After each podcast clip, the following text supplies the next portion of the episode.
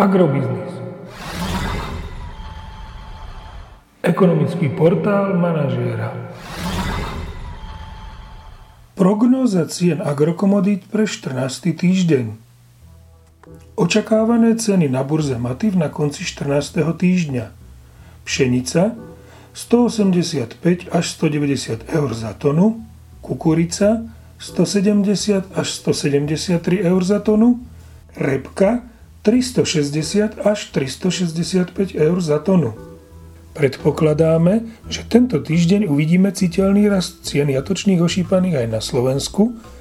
Ceny jatočných ošípaných by mohli posilniť o 8 až 10 eurocentov na kilogram jatočnej hmotnosti do pásma 1,59 až 1,64 eura za kilogram jatočnej hmotnosti. Očakávaná cena surového kravského mlieka na Slovensku, skorigovaná na 3,7% obsah tuku a 3,3% obsah bielkovín, je na apríl 34 eur za 100 kg. V prípade očakávanej nákupnej ceny mlieka skorigovanej na reálny obsah mliečnych zložiek môžeme hovoriť o aprílovej hodnote 34,1 eur za 100 kg.